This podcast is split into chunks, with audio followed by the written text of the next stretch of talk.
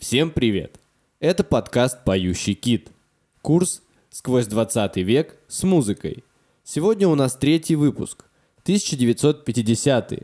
Музыкальная революция на Западе, появление рок-н-ролла, гонимые стиляги и одна из величайших ошибок в поп-культуре.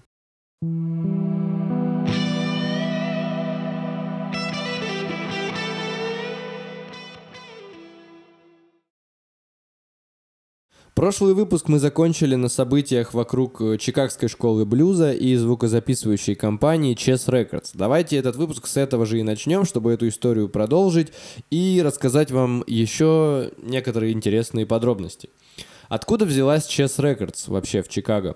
Дело в том, что в, 1900, в районе 1930 года в США перемещаются семья Чес из Польши, это польские мигранты, и два брата, Леонард и Фил, к 1940 годам э, начинают заниматься бизнесом. Они открывают свой клуб, бар под названием Макомба, в который приглашают играть таких в будущем довольно знаменитых блюзменов, чтобы они там играли живую музыку. Но к 1950 году им это надоедает, и они решают открывать студию звукозаписи, чтобы как раз записывать этих блюзменов.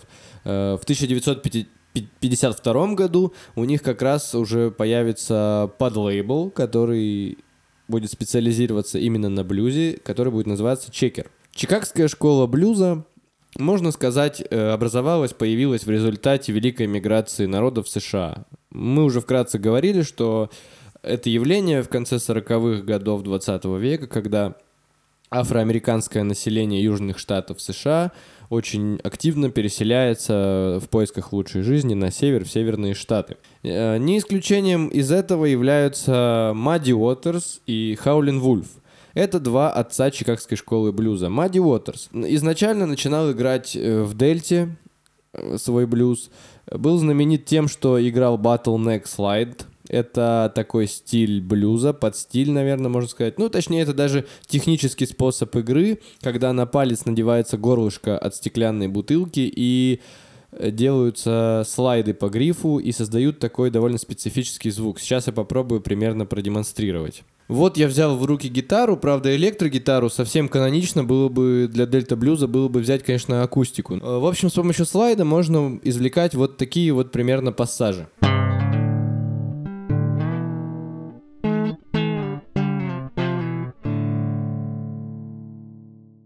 1941 году Мадди записывает Алан Ломакс, о котором мы говорили в предыдущем выпуске, который ездит по южным штатам США и записывает э, народную музыку для библиотеки Конгресса.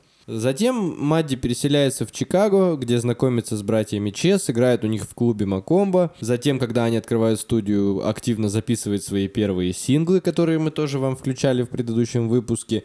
В 1953 году также у него выходит сингл Mad Love. В дальнейшем его ждет запись альбомов и довольно успешная карьера. На каком-то из сайтов прочитал такую историю, что в один из дней Мадди Уотерс привел на студию к братьям Чес паренька. Говорит, «Э, ребят, вот парень играет блюз, только немножко более быстром темпе или что-то типа кантри. И Вообще он отсидел три года за вооруженный разбой, но сейчас уже не разбойничает, да и вообще в религию маленько подался. Работает он сейчас косметологом-парикмахером. Давайте запишем, может быть, и послушаем его. Конечно же, его послушали, конечно, его записали. У него впереди была тоже довольно успешная карьера, и это был один из э, столпов рок-н-ролла Чак Берри, о котором в сегодняшнем выпуске еще будет очень много разговоров и примеров. Также на Chess Records в какой-то из дней зашел парень, вообще боксер, тяжеловес, э, который в дальнейшем будет известен своей странной прямоугольной гитарой, и это был Бо Дидли. Также в честь его назван один такой прототип гитары Дидли Бо, это, по сути, гитара из, можно сказать, мусора. В интернете даже есть пособие, что тебе нужно для того, чтобы собрать гитару Дидли Бо, и это все пособие заключается в одной картинке, где лежат доска, звукосниматель, две бутылки, струна, гвозди и там, ну, еще, может, пару чего-то, каких-то мелочей забыл. Кстати, немножко отбежим от темы, порекомендую вам крутейший документальный фильм. Он называется на английском «It Might Get Louder», по-русски «Приготовьтесь, будет громко». В начале этого фильма как раз фильм начинается с того, что Джек Уайт, тоже не менее значимая фигура для рок-музыки, которую мы будем обсуждать э, в последующие десятилетия, вы его, скорее всего, знаете по группе White Stripes. Ну, в общем, в начале фильма Джек Уайт э, как раз-таки забивает гвоздь в доску, туда ставит звукосниматель, натягивает струну, начинает как раз-таки слайдом играть на этой одной струне и говорит, чтобы собрать гитару тебе... А, чтобы играть на гитаре, тебе не нужны деньги. Э, вот это, по сути, и есть гитара Дидли Бо. Но вернемся все-таки к Бо Дидли. Э, он приходит также очень успешно заключает контракт с Chess и в дальнейшем издается тоже на Chess Records. Одним из самых, наверное, знаменитейших его синглов, который в дальнейшем войдет в первый его альбом. И сингл появился, вдохновившись синглом Мадди Уотерса «Manish Boy», который записан в 1956 году. Сейчас мы послушаем сначала. Мадди.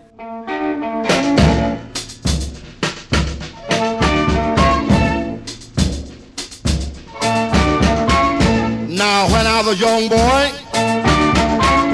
at the age of five, my mother said to be the greatest man alive. Вот такой вот довольно классический блюз. Именно вдохновившись именно этим треком, Бо Дидли выпускает свой трек I'm a Man, который мы сейчас тоже послушаем.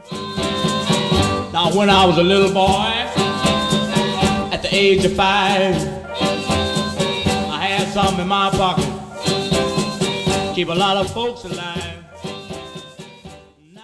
Но вы, скорее всего, знаете его более позднюю каверимую версию. Это версия Black Strobe, которая была, честно говоря, забыл в каком-то из фильмов Гая Ричи, по-моему, в рок-н-ролльщике.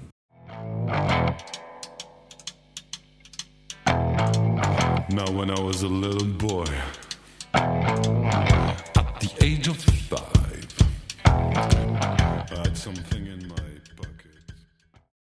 Ну вот эта версия как раз и подтверждает то, о чем я говорил в первом выпуске. Это то, что именно в первой половине 20 века пишутся в основном такие довольно классические композиции, которые до на... доходят и до нас уже в виде каверов. В 1959 году Бо Дидли издаст свой первый альбом, куда I'm a Man, конечно же, войдет. Также, вернувшись к Мадди Уотерсу, скажем, что именно в 50-х, в 57 году выходит еще один сингл, который мною очень обожаемый. Это I Got My Mojo Working. Got my mojo working, but chance won't work on you. Got my mojo working, but chance won't work on you. Еще один из отцов Чикагской школы блюза и просто мною любимых блюзменов это Хаулин Вульф. Хаулин Вульф э, в юности был довольно огромным да и не только в юности, а в целом был довольно огромным человеком, большой комплекции, из-за чего называли его в детстве Честер Бигфут или Бык. Uh, у него довольно такая жестокая юность была, родители его развелись, он переехал, жил у дяди, ему там, конечно же, это не понравилось, дяди особо до него дела не было, и он получал только от него оплеухи и ругательства. В это время в Дельте он как раз учится играть блюз у довольно именитых дельта-блюзменов на местном уровне в то время. Потом он решает э, вернуться к матери все-таки, но мать его очень холодно приняла, сказала, ты играешь музыку дьявола, а все мы знаем прекрасно, почему блюз называли музыкой дьявола. С одной стороны, это Роберт Джонсон, который заключил сделку с дьяволом, с другой стороны, у темнокожего населения была связь все-таки африканские корни, и очень многие связывали их с поклонением магии Вуду, с черной магией и, в общем, дьявольщиной. Мать за это его в том числе и выгнала. Он э, в 1941 году призывается в армию, в 1943 демобилизуется, ездит по югу, играет блюз, потом переезжает в Арканзас, после Арканзаса в Мемфис, в Мемфисе начинает э, записывать свои первые синглы, Шесть из них даже, по-моему, попадали в топ-чарты тех времен, но это, скорее всего, чарты именно R&B. И затем он приезжает в Чикаго, попадает к братьям Чес, и там начинает записывать свои первые синглы. Один из моих любимых э, и популярных в то время синглов попал он на 11 место в чат э, Billboard э, по R&B жанру. Это Smokestack Lightning. Сейчас мы его послушаем. И который, конечно же, в 1959 году у Хаулин Вульфа выходит дебютный альбом. Вообще время такое довольно мощное. Записывается столько альбомов, выходит столько синглов, которые в дальнейшем становятся культовыми.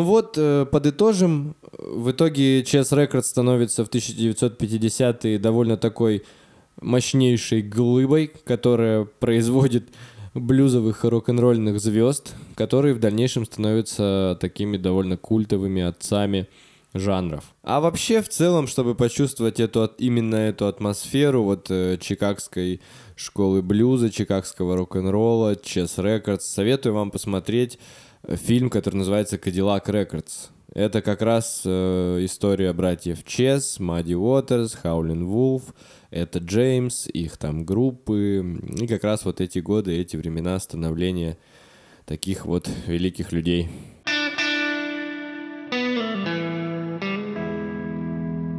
Теперь поговорим о событии, которое произошло тоже в 50-е годы, и благодаря которому мне проще теперь готовить этот подкаст. И если вам интересна история популярной музыки, история музыки, это вам тоже довольно такая довольно такой очень хороший источник для изучения этого. Это чарты Billboard. Вкратце мы о них уже говорили. До 55 года они составлялись в основном топ-30, делились по жанрам, и чарты составлялись по трем критериям отдельно. Это важно – чарты составлялись по количеству часов, которые песня играет на радио. Э, другое ранжирование было по продажам синглов э, в магазинах. И третье — это по проигрыванию музыки в джукбоксах, которые стояли в барах, в ресторанах, и на которых можно было включать, слушать композиции. Но в 1955 году, в ноябре, э, издание Billboard все-таки решает объединить все эти три критерия в один и сделать э, топ-100 чарт, то есть э, это входили э, 100 синглов, которые максимально играли на радио, продавались и играли в джукбоксах за год. И теперь э, Billboard сделал такую чартовую таблицу топ-100 синглов за год, которая издается по сей день и очень как раз-таки помогает мне в создании подкаста и в изучении, помогала мне в изучении истории вот популярной музыки.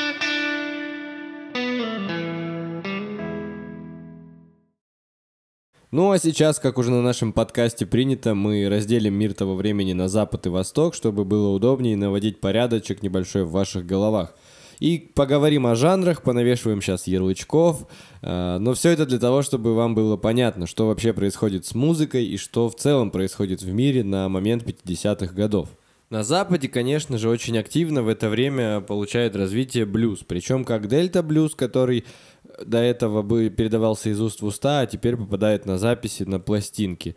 Так и электрический блюз, это Чикагская школа блюза, это те самые блюзмены-мигранты, о которых мы говорили, Хаулин Вулф, Мадди Уотерс, Джон Ли Хукер, что в дальнейшем, кстати, дает развитие для нового жанра, такого жанра, как рок-н-ролл, но об этом чуть позже. В предыдущих выпусках, когда я вам рассказывал про истоки блюза, откуда он взялся, я затрагивал такой феномен, как work songs, то есть песни рабочих рабов на плантациях, но совершенно забыл упомянуть еще одну очень важную вещь. Дело в том, что тогда, в это вторая половина 19 века, наряду с work songs был еще один жанр музыки, и это госпел или spirituals. Что это такое?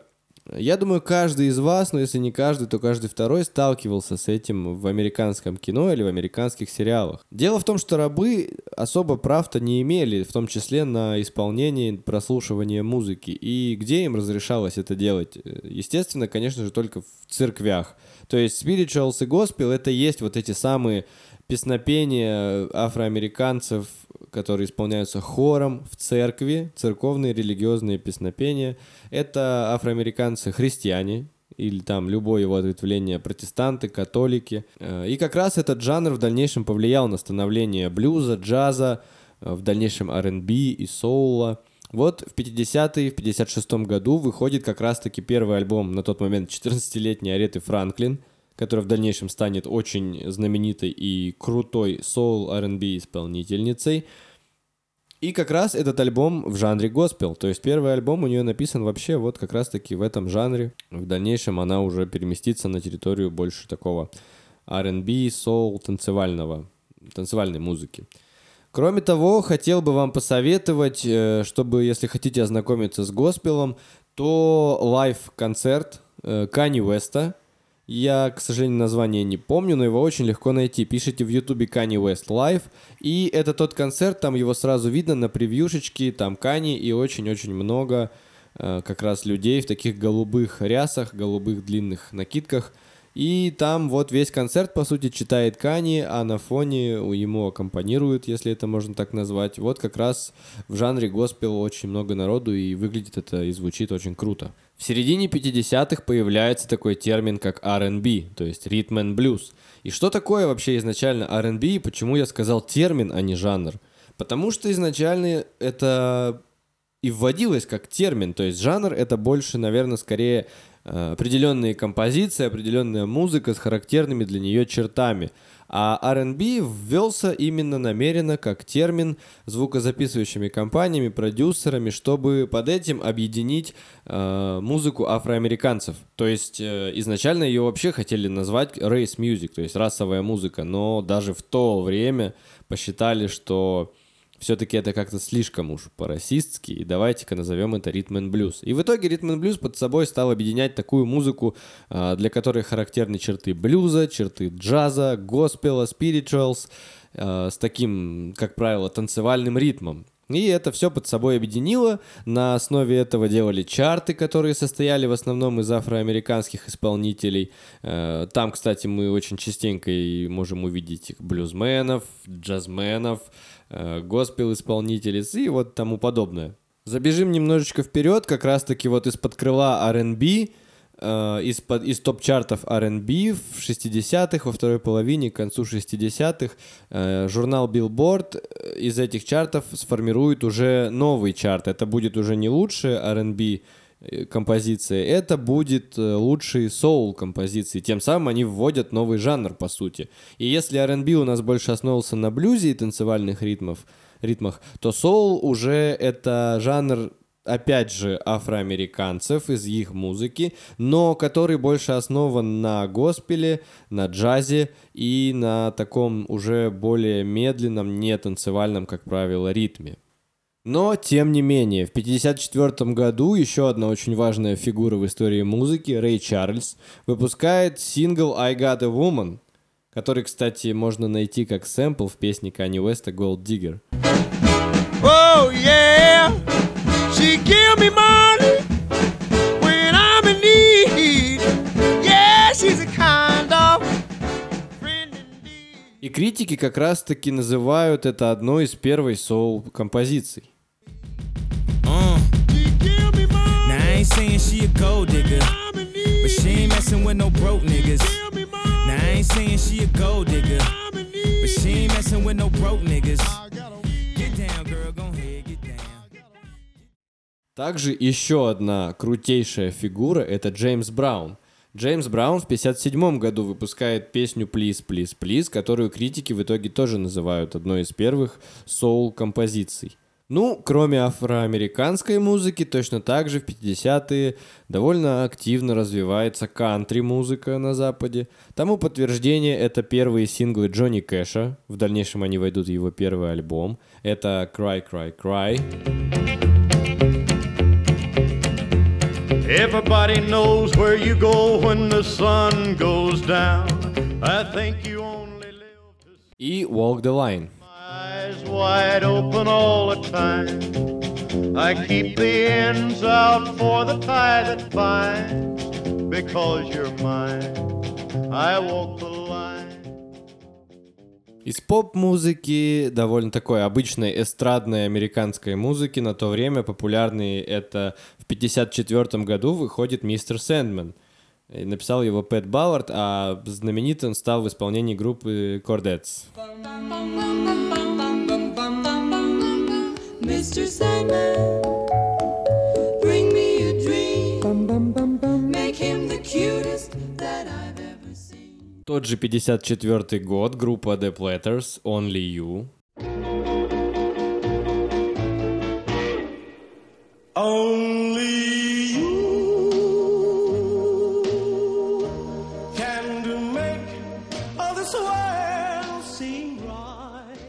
Вот мы и подобрались к самому важному, наверное, событию этого выпуска, к э, самому интересному, как к одному из самых важных событий в истории музыки, да и, наверное, в истории вообще.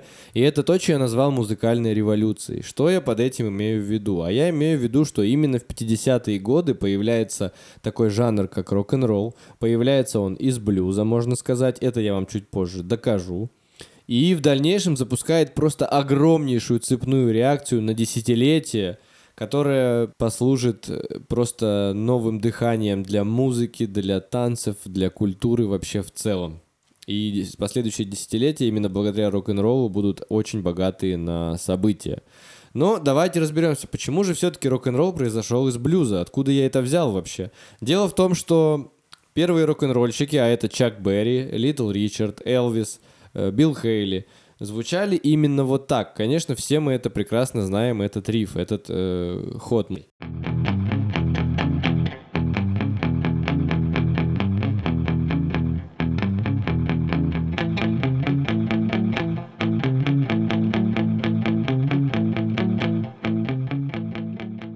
Вот, это у нас типичнейший рок-н-ролльный такой музыкальный ход.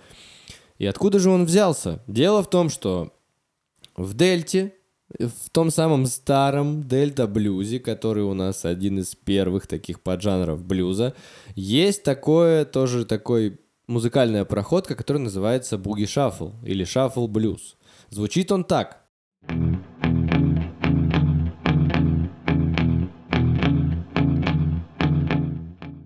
Похоже, но не совсем. А дело в том, что есть еще такой буги-шаффл.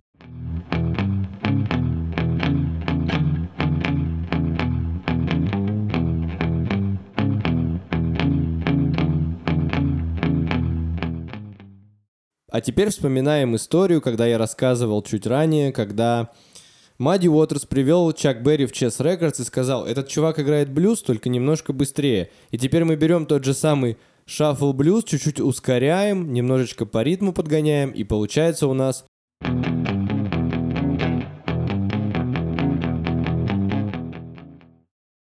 Вот здесь-то мы и видим как раз-таки вот эти общие черты между первым рок-н-роллом, теми самыми первыми записями рок-н-ролльными и блюзом. Как раз-таки с этим самым рифом рок-н-ролльным выходит в 1951 году песня Rocket 88, автор ее Айк Тернер и Джеки Брэнстон, и она становится номером один в Billboard R&B.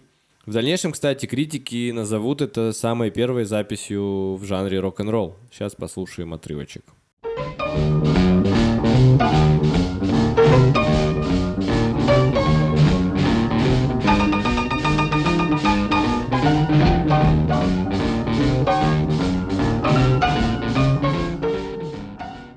В 1952 году выходит э, довольно-таки знаменитая и вторая рок-н-ролльная нашумевшая песня «Rock Around Clock», которая становится номером два в Billboard Top 30 1952 года – в дальнейшем ее будут исполнять в 55 году Билл Хейли and His Comets. Ну, то есть это Билл, Билл Хейли и его группа. И она войдет в их первый альбом, который будет называться «Рок».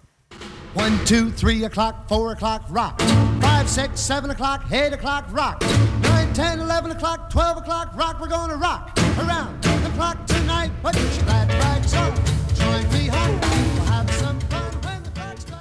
В начале 50-х как раз-таки один молодой парнишка бегает э, по студиям, по концертам, исполняет каверы, такие кантри-блюзовые композиции, но ему почему-то в основном везде отказывают. Да и в детстве у него было много разочарований, ему э, неоднократно говорили, убери гитару, прекрати петь, это вообще не твое. Но он не сдается и пробует себя во всем. Исполняет вот эти кантри-блюзовые каверы. В 1954 году э, несколько из них он записывает как свои синглы первые. И в дальнейшем он становится королем, или даже королем рок-н-ролла, и, конечно же, это Элвис Пресли. Первые синглы Элвиса, а в особенности первые пять нашему СНГшному уху вряд ли будут очень сильно знакомы, если только тем, кто очень сильно интересуется рок-н-роллом, Элвисом, его дискографией. А вот шестой сингл как раз-таки стал уже очень популярным, мне кажется, по всему миру. И это, конечно же, Blues Suede Shoes. Blues Suede Shoes написано в 55 году Карлом Перкинсом, записано Элвисом, потом она войдет в 56 году в его первый альбом. Стоит она даже на первом месте в альбоме. Blue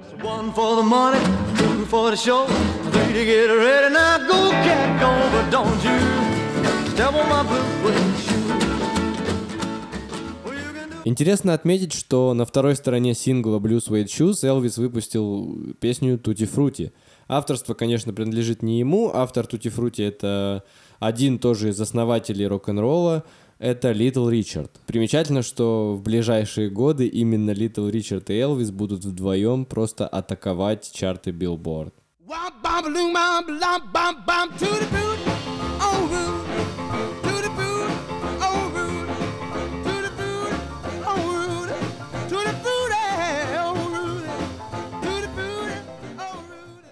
В 1956 году Billboard Top 100 просто разрывается от Элвиса. Элвис там на первом месте, на втором, на восьмом, на четырнадцатом, на пятнадцатом. Литл Ричард как раз там на 45-м месте с э, вторым своим хитом и синглом. Это Long Tall Shelly.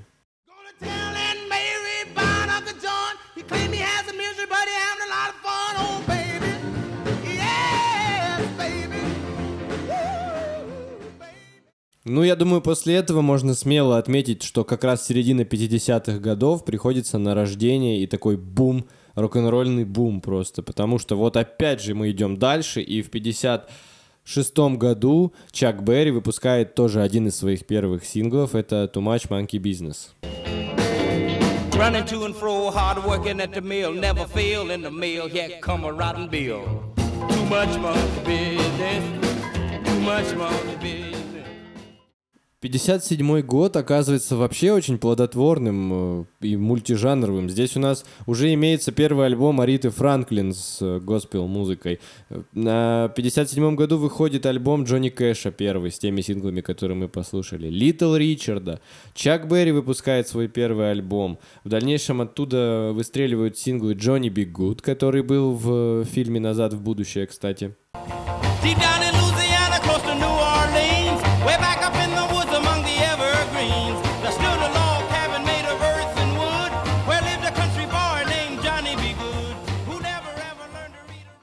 вот Чак Берри во второй половине 50-х годов, благодаря нескольким синглам и вышедшему альбому, начинает активно попадать в чарты Billboard, причем в топ-100, а не топ R&B композиций.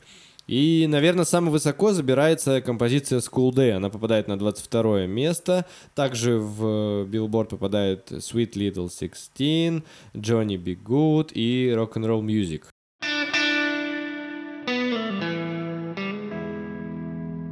Ну, пока Запад в 50-е годы переживает музыкальный бум и музыкальную революцию, что же все-таки происходит на Востоке? На Востоке, как мы знаем, с началом 50-х годов, еще практически три года, будет существовать режим Сталина. И каким бы он ни был жестким, все равно даже при нем западная культура все равно проникала на Восток и давала свои плоды – Одним из таких плодов являются джазовые ансамбли. Джазовые ансамбли, по сути, существуют еще с 30-х годов в Советском Союзе. Одним из знаменитых, кто в этом участвовал в создании и гастролировании, это Леонид Утесов, который то является довольно знаменитым советским таким эстрадным певцом. Начинал он вот с чего, как оказалось.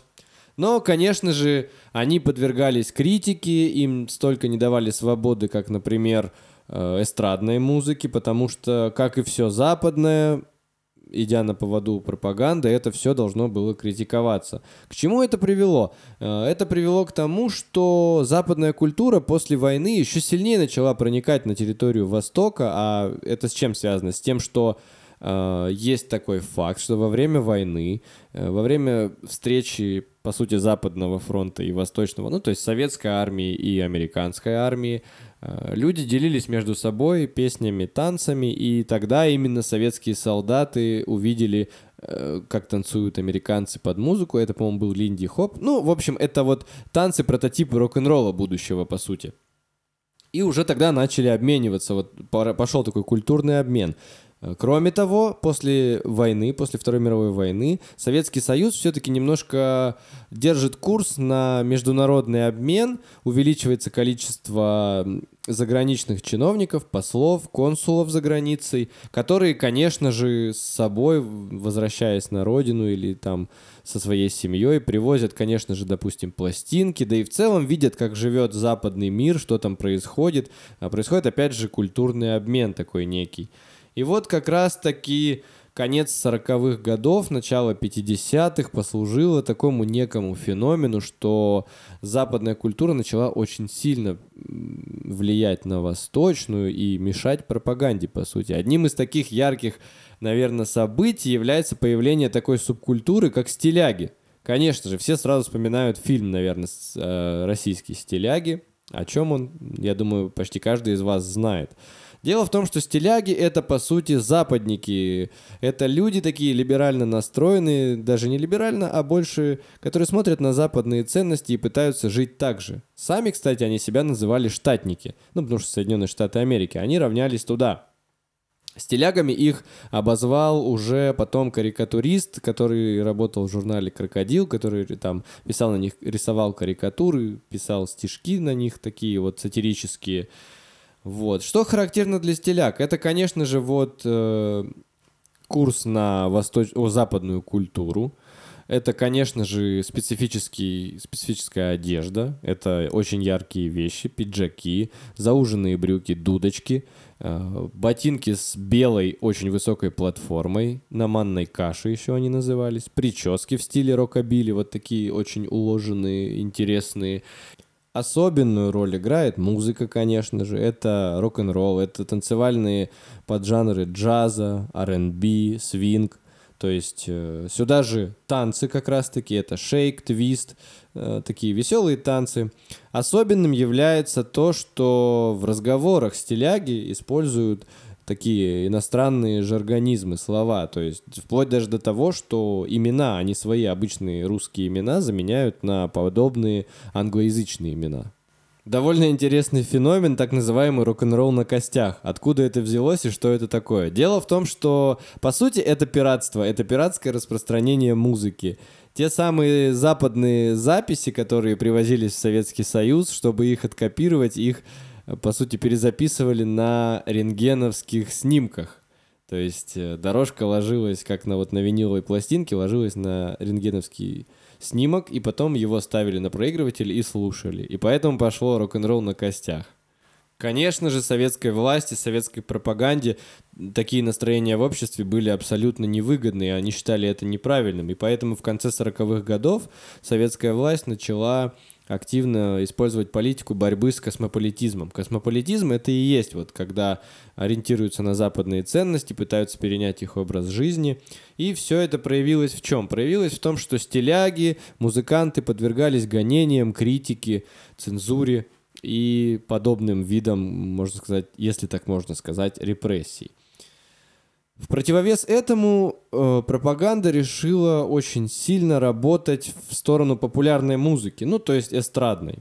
По сути, эстрадная популярная музыка на тот момент это вот как раз было официальное направление эстрады, которое тщательно подвергалось цензуре, которые больше шли на контакт с властью и могли исполнять то, что нужно, как считала власть на тот момент.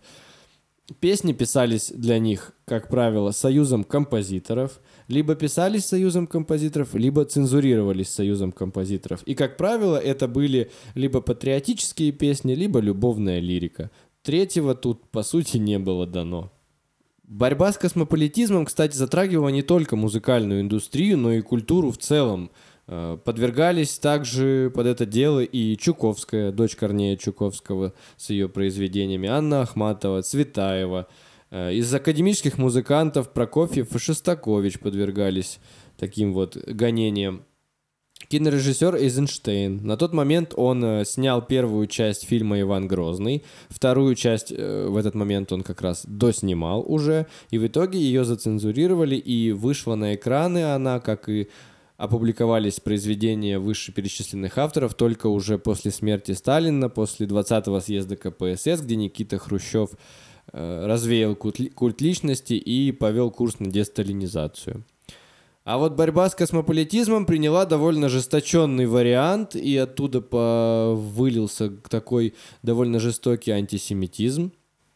Дело в том, что в культурной среде точно так же было очень много евреев, и театры, газеты, которые, в которых играли евреи, которые держали евреи, активно закрывались, цензурировались также и подвергались таким же гонениям. С наступлением оттепели, приходом Никиты Хрущева к власти, курсом на десталинизацию, это все, конечно же, начало ослабляться. В 1955 году, например, открываются первые джазовые клубы в Москве и в Петербурге. А еще больший культурный обмен и в целом контакт советских граждан и людей из других стран происходит в 1957 году, когда в Москве происходит фестиваль молодежи и студентов, где люди точно так же обмениваются музыкой, общаются. Э, кто-то даже потом заводит детей, кто-то остается в Советском Союзе, кто-то потом, у кого-то получается эмигрировать из Советского Союза и завести уже там семью. Дело в том, что это довольно такое событие, наверное, которое все-таки приоткрыло этот железный занавес. Немножечко подытоживая, наверное, можно сказать, что в Советском Союзе на Востоке в 50-е годы на слуху популярны такие жанры, как джаз и его поджанры, особенно танцевальные. Во второй половине, к концу 50-х годов, наверное, все-таки какие-то первые рок-н-ролльные записи, в общем-то, под что танцевали и куражились стиляги, и то, что очень сильно критиковалось и подвергалось гонениям. Как говорилось, от саксофона до ножа один шаг противовес этому, конечно же, эстрадная популярная музыка, которая, наоборот, очень сильно продвигалась и с легкостью проходила цензуру. И еще один очень такой важный пласт культуры советских людей — это бардовская песня, авторская музыка, песня. То есть э, в 50-е на слуху популярны такие имена, как Булат Куджава, Визбор и, например, Юс Олешковский, с чем связана довольно интересная история — в 50-е годы появляется песня Юза Олешковского «Товарищ Сталин», которая довольно очень так неплохо критикует режим Сталина, самого Сталина, но в довольно такой завернутой форме. Песня на самом деле классная, и вся суть в том, что ее очень часто путают и присваивают авторство Высоцкому, но на самом деле это Юс Олешковский. Сейчас мы отрывочек поставим, чтобы вам было более понятно. Товарищ Сталин, вы большой ученый, в языкознании, познавший толк, а я простой совейский заключенный. И мой товарищ серый брянский волк, а я простой совейский заключенный. И мой товарищ серый брянский волк. Вообще, рекомендую вам послушать эту песню полностью, потому что текст очень сильно раскрывает советского политзаключенного и десталинизирует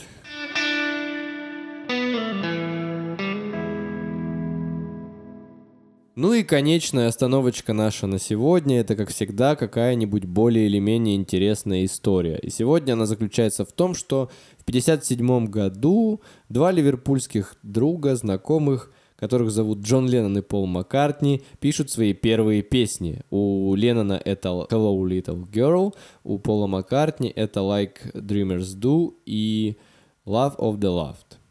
Сейчас, к сожалению, эти песни найти в хорошем качестве мне не предоставилось возможности, за что я сразу извиняюсь. Наш сегодняшний выпуск закончит какая-нибудь другая, не менее крутая композиция. Но в чем суть? С этими тремя композициями в 62 году Леннон и Маккартни со, своими, со своей группой идут на прослушивание или даже на запись на лейбл Декка. И именно с этими тремя песнями это все проваливается. Декка отправляет их как можно сказать, куда подальше. И это и является одной из самых, наверное, популярных э, ошибок в истории поп-культуры, потому что все мы прекрасно знаем, чего в дальнейшем добьются эти ребята. Они сколотят группу Beatles. Следующий выпуск, скорее всего, как раз-таки с этой истории у нас и начнется. Следующий выпуск у нас 60-е. Самая, наверное, одна из самых интереснейших эпох 20 э, века. А это был подкаст «Поющий кит».